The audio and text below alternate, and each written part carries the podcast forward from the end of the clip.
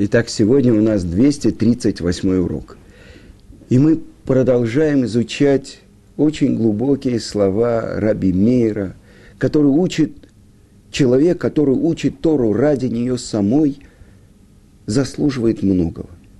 И на предыдущем уроке мы говорили о том, что Тара отделяет его, отдаляет его от греха и приближает его к заслугам. И мы говорили про то, что э, учит Раби Муше Кардавера, что человек, если он совершил грех, он должен очистить себя э, страданием. И мы говорили про посты. И то, что говорит э, Мишна Брура, что человек должен постараться усилить свое изучение Торы, и это будет засчитано как страдание, потому что Тара, как огонь, очищает его от того, что впитало его сердце, огонь страсти. То, что дурное начало заставило его совершать. И я хочу привести вам то, что написано в Мишле, в притчах царя Соломона, с объяснением Гаона из Вильна. Сказано так – милосердием и истиной искупится грех. И благодаря трепету перед Творцом отдаляться от зла. И комментируя эту строку, эту строчку царя Шлому, Гаон из Вильна пишет, что когда человек хочет сделать чуму, ему нужно выполнить два условия. Раскаяться в происшедшем и принять решение больше никогда не повторять грех. Мы говорили про четыре основы. Про виду, и про э, раскаяние. Но здесь он приводит главное. Так объясняет Гаон из Вильна. Как искупить уже совершенное в прошлом? Не истязать себя, а лучше учить Тору и де- делать добро – а на будущее царь Шлома дает нам цельный совет. Как избавиться от соблазна, который толкает, постоянно толкает человека к греху? Это то, что, с чего начинается Шулхана Рух. Одно из достижений праведников – «Шевите Ашем ленигди тамид» – представляю перед собой Творца постоянно, делами которого наполнена вся Вселенная ведь Он видит и знает каждое наше действие. Разве трепет перед Ним не остановит нас? А Хофецхайм в своей книжке Мишна Брура приводит отрывок из книги Хариди Рава Аскари, который пишет, что его учитель Аризаль говорил, те, кто посвятил жизнь изучению Торы, не следуют истязать себя постами, чтобы это не помешало их занятиям. А исправить то, что нарушено, может следующий способ. В один, в один из дней недели нужно удалиться в безлюдное место, где можно сосредоточиться, чтобы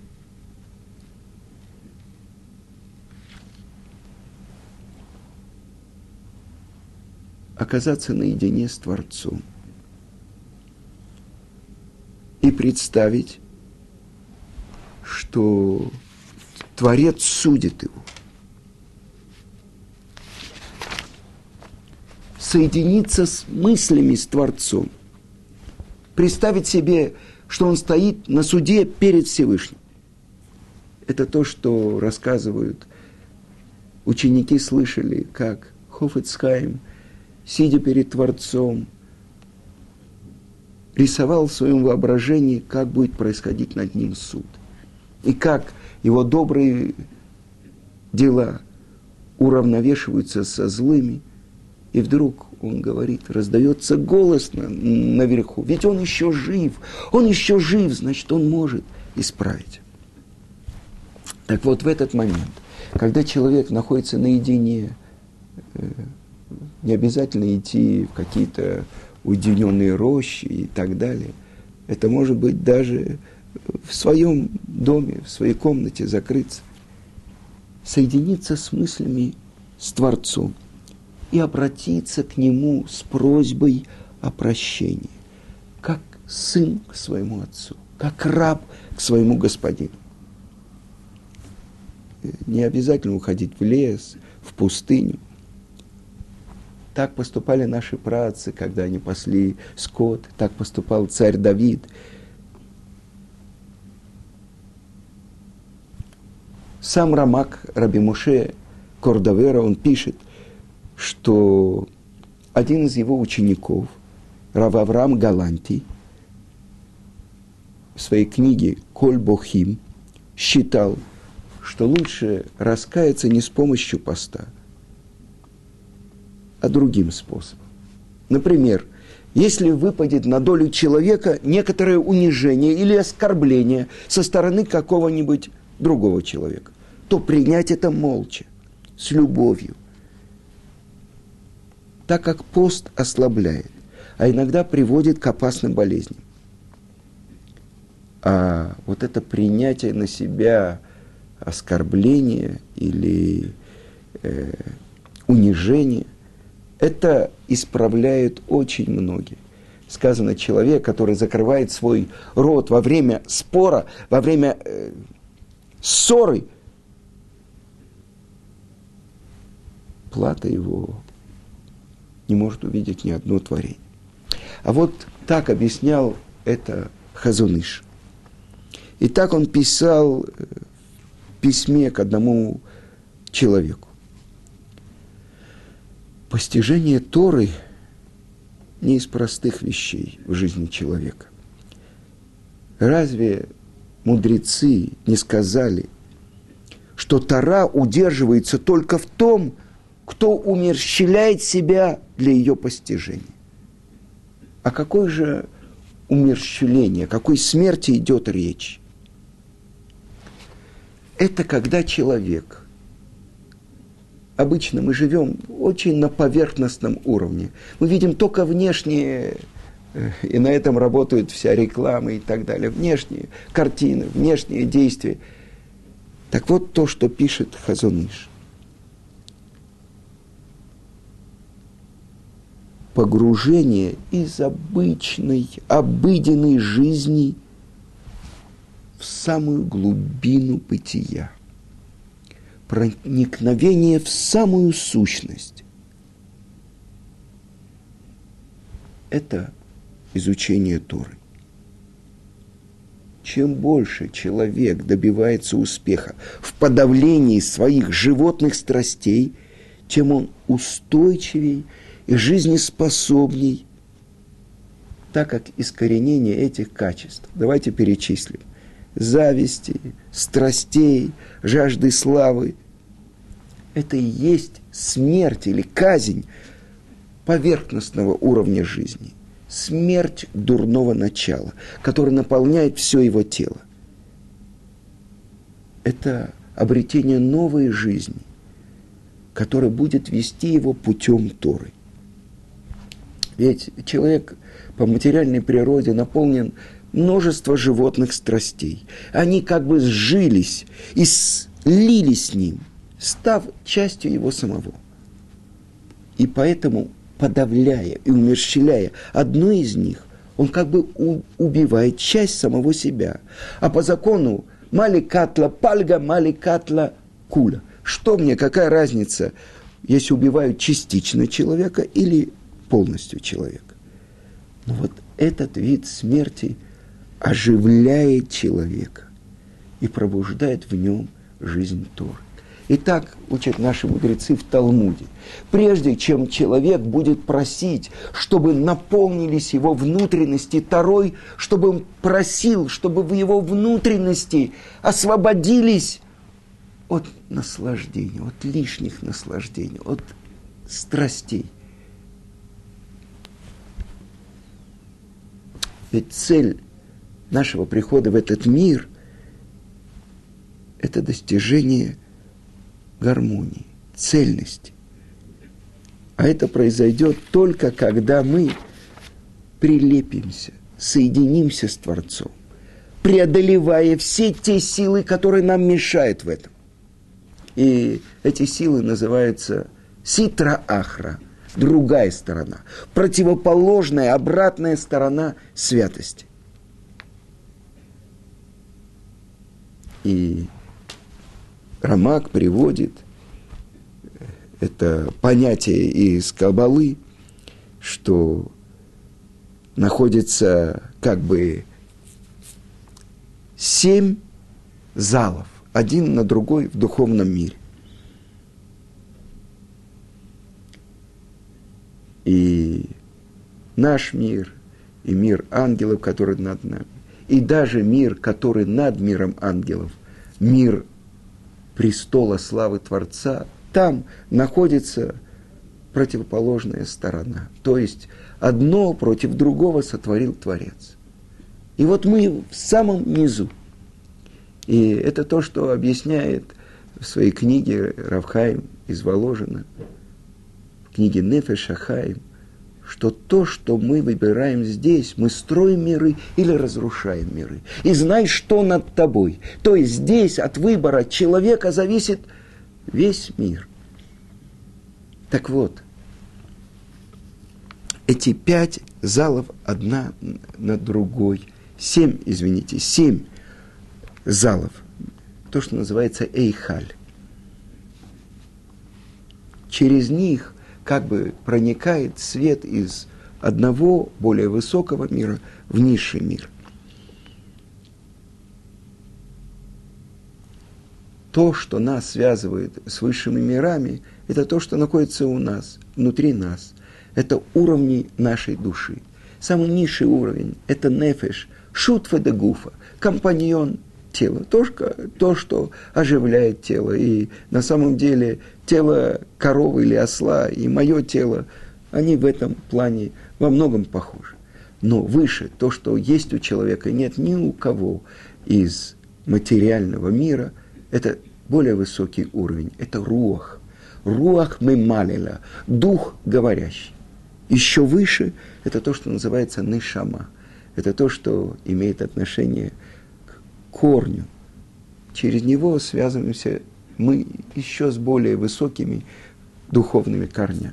Так вот, через это, через проход по ступенькам в каждом из этих уровней души, человек поднимается и поднимается, и проникает в более глубокие уровни своей собственной души и связывается с более духовными источниками. Так вот, пятый зал, пятый ихаль, он называется агава, любовь.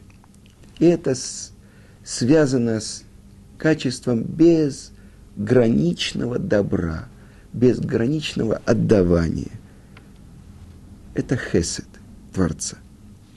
Так пишет Рамак, что пятый Эйхаль, пятый уровень, это Эйхаля Аба, Эйхаля Хесед. То есть он объясняет так, что правая рука, Хесед, протянута Творцом к тем, кто хочет раскаяться. И поэтому этот высшем уровне, пятый зал, место для тех, кто раскаялся и сделал чуву.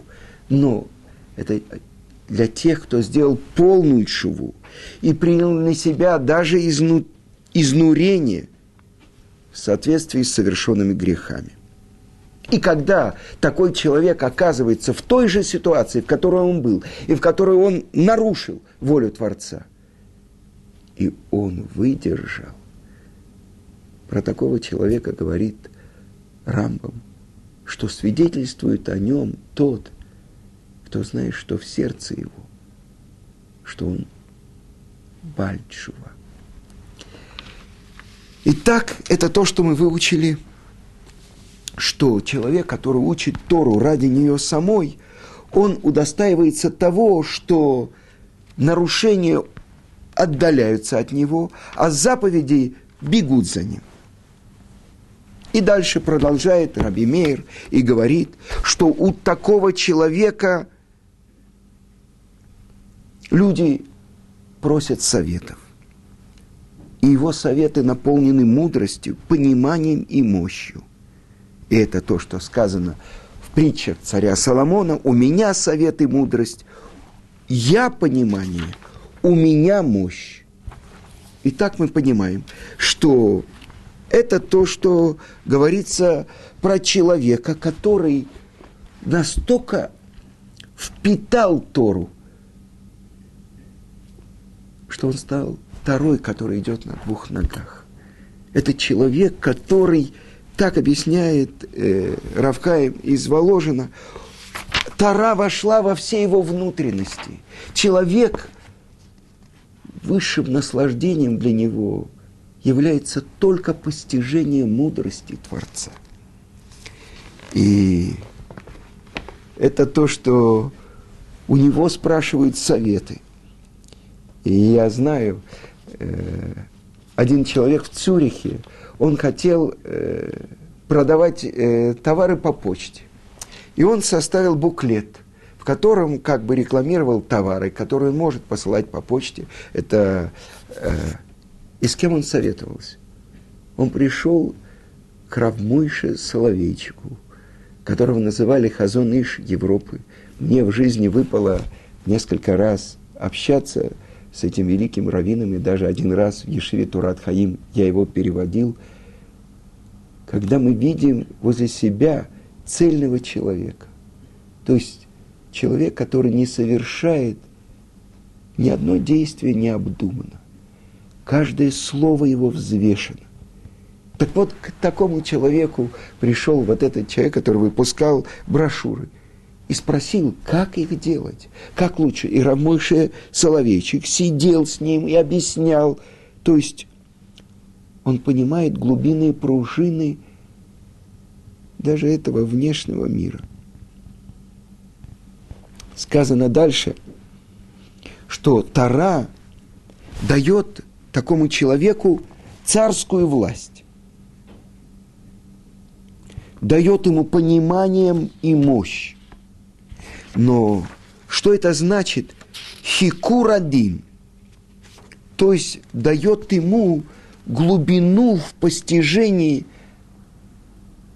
Комментаторы говорят, когда две тяжущиеся стороны приходят перед ним, он может так задать вопросы, что они не смогут обмануть, что они должны будут э, ответить правильно. И поразительные вещи. Я хочу вам привести то, что комментаторы приводят из Сефер Хасидим. Э, она описывает э, случай, который был с великим мудрецом Вавилона Равсадией Гаоном. И пришел к нему один человек – и рассказал историю. Его отец был очень богатым купцом, и у него был раб. И он с этим рабом путешествовал во многих странах, и у него очень много э, домов, полей, э, денег, имущества. Но раб выдает себя за его сына, а он, настоящий сын, боится его, чтобы этот раб его не убил. И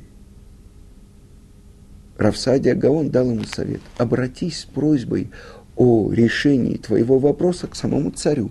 Это было в Вавилоне. И так человек и поступил, но царь, он знал, что у него есть в стране великий мудрец Садий Гаон, и он послал его к Сади Гаон. И вдруг Равсадия Гаон позвал этого раба и позвал этого сына и сказал, чтобы выпустили немного крови одного и другого и поместили в два сосуда.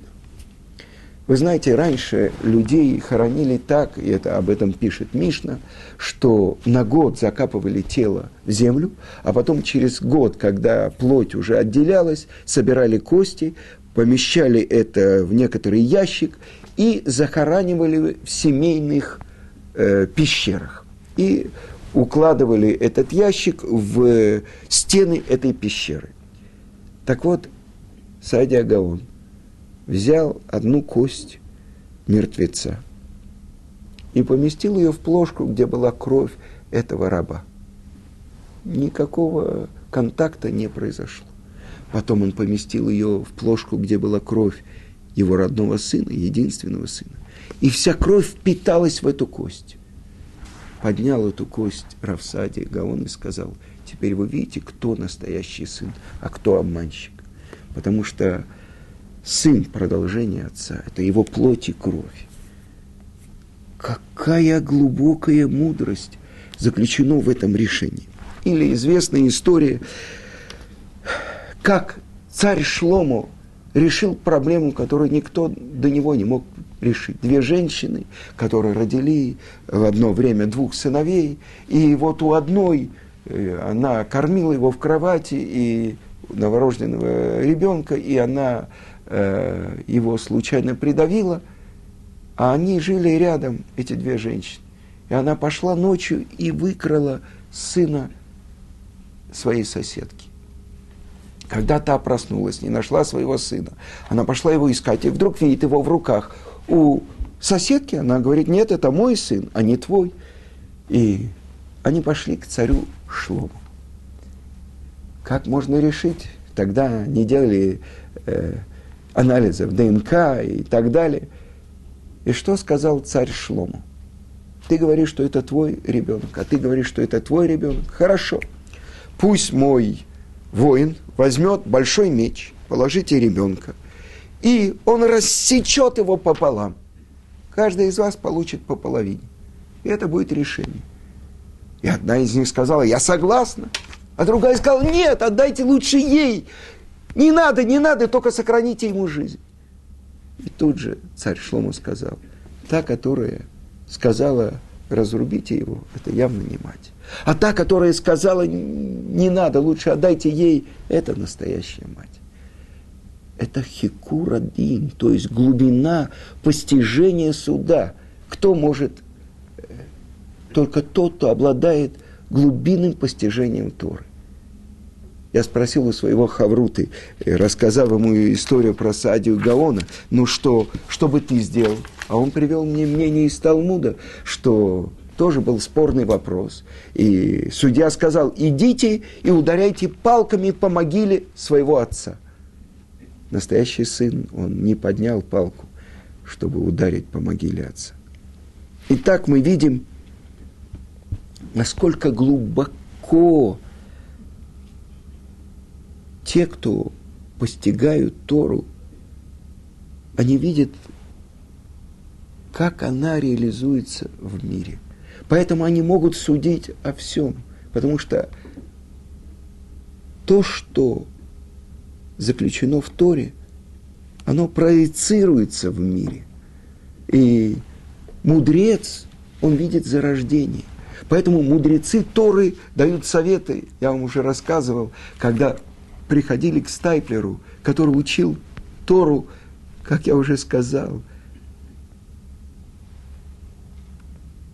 день, ночь, день. Значит, это получается 36 часов подряд. А потом засыпал на какое-то время. Творец дал ему особенную силу его благословения. Потому что то, что написано в Талмуде, сам Раби Мейр – сказано, когда он спасал сестру своей жены из э, плена, из римского плена, и дал большую взятку тому, кто сторожу, тот сказал, я боюсь, меня убьют, если я отпущу ее. И тогда Раби Мейер сказал, ты скажешь, Элока де Мейер, а ныне, всесильный Мейера, ответь мне. У нас в книгах э, называется Раби Мейер Баланес, то есть он тот, кто делает чудеса. И этот римский сторож, который взял взятку и отпустил родственницу Раби Мейера, когда его схватили и захотели повесить, он сказал, «Элока де Мейер, а ныне». Ответь мне. И чудесным образом с ними происходили. Почему? Это то, что учит Раби Мейер. Он учит, что если кто-то учит Тору ради нее самой, то он достаивается многого. Он, ради него сотворен мир. Он близкий, любимый друг Творца. Он любит Творца, любит людей, радует Творца, радует людей. Она, Тара, облекает его скромностью и трепет, готовит его к тому, чтобы он оделся и был праведником, хасидом, прямым и верным. Она отдаляет его от греха, приближает его к заслугам. Люди получают от него советы, полные мудрости, понимания и мощи. Ведь в Торе, о Торе сказано, сказал самый мудрый человек, царь Шламо, у меня совет и мудрость, я понимание, у меня мощь. Она облекает этого человека царским величием и властью. Он может посмотреть глубже, гораздо глубже, чем любой другой человек.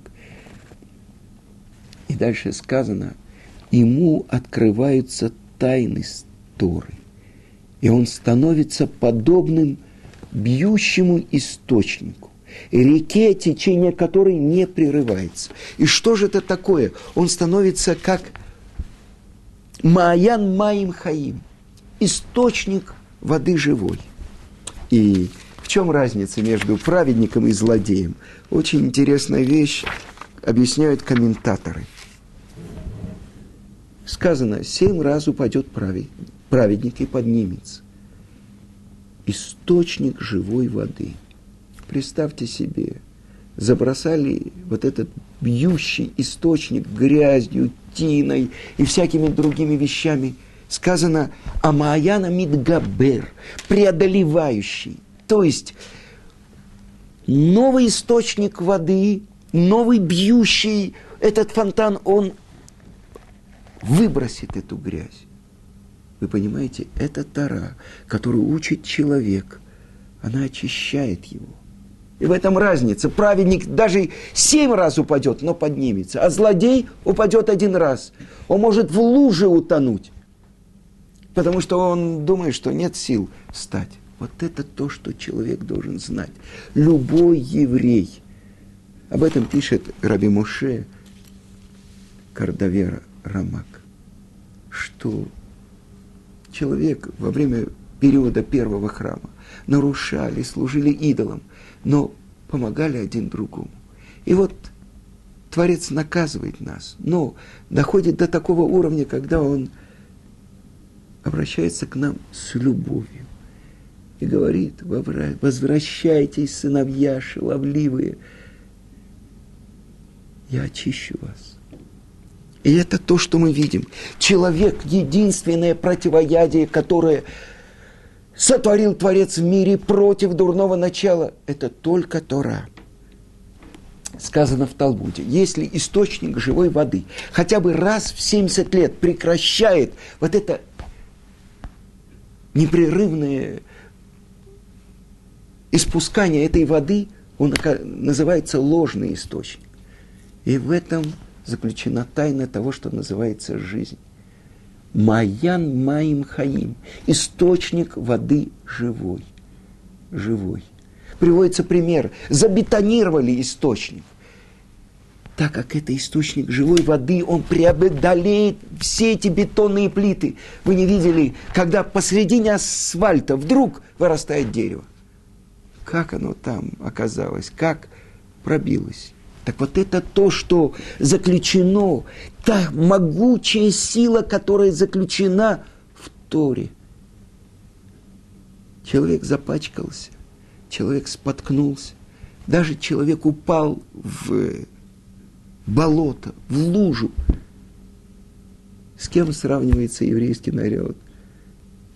С курицей или петухом, которые попали в грязь. А потом солнце не осветило их. И вдруг они делают такое движение, все перья трепещут, и все комки грязи слетают. Это белая курица. Кто помнит, какая грязь была на ней? Так вот, это то, что объясняет Раби Мейер, то, что дает человеку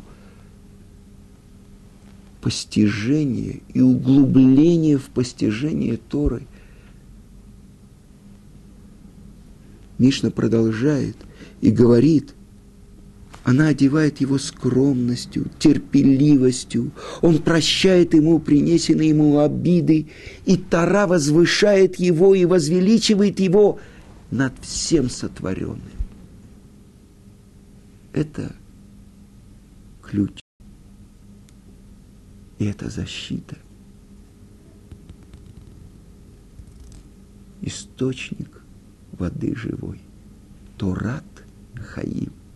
Тора – жизнь.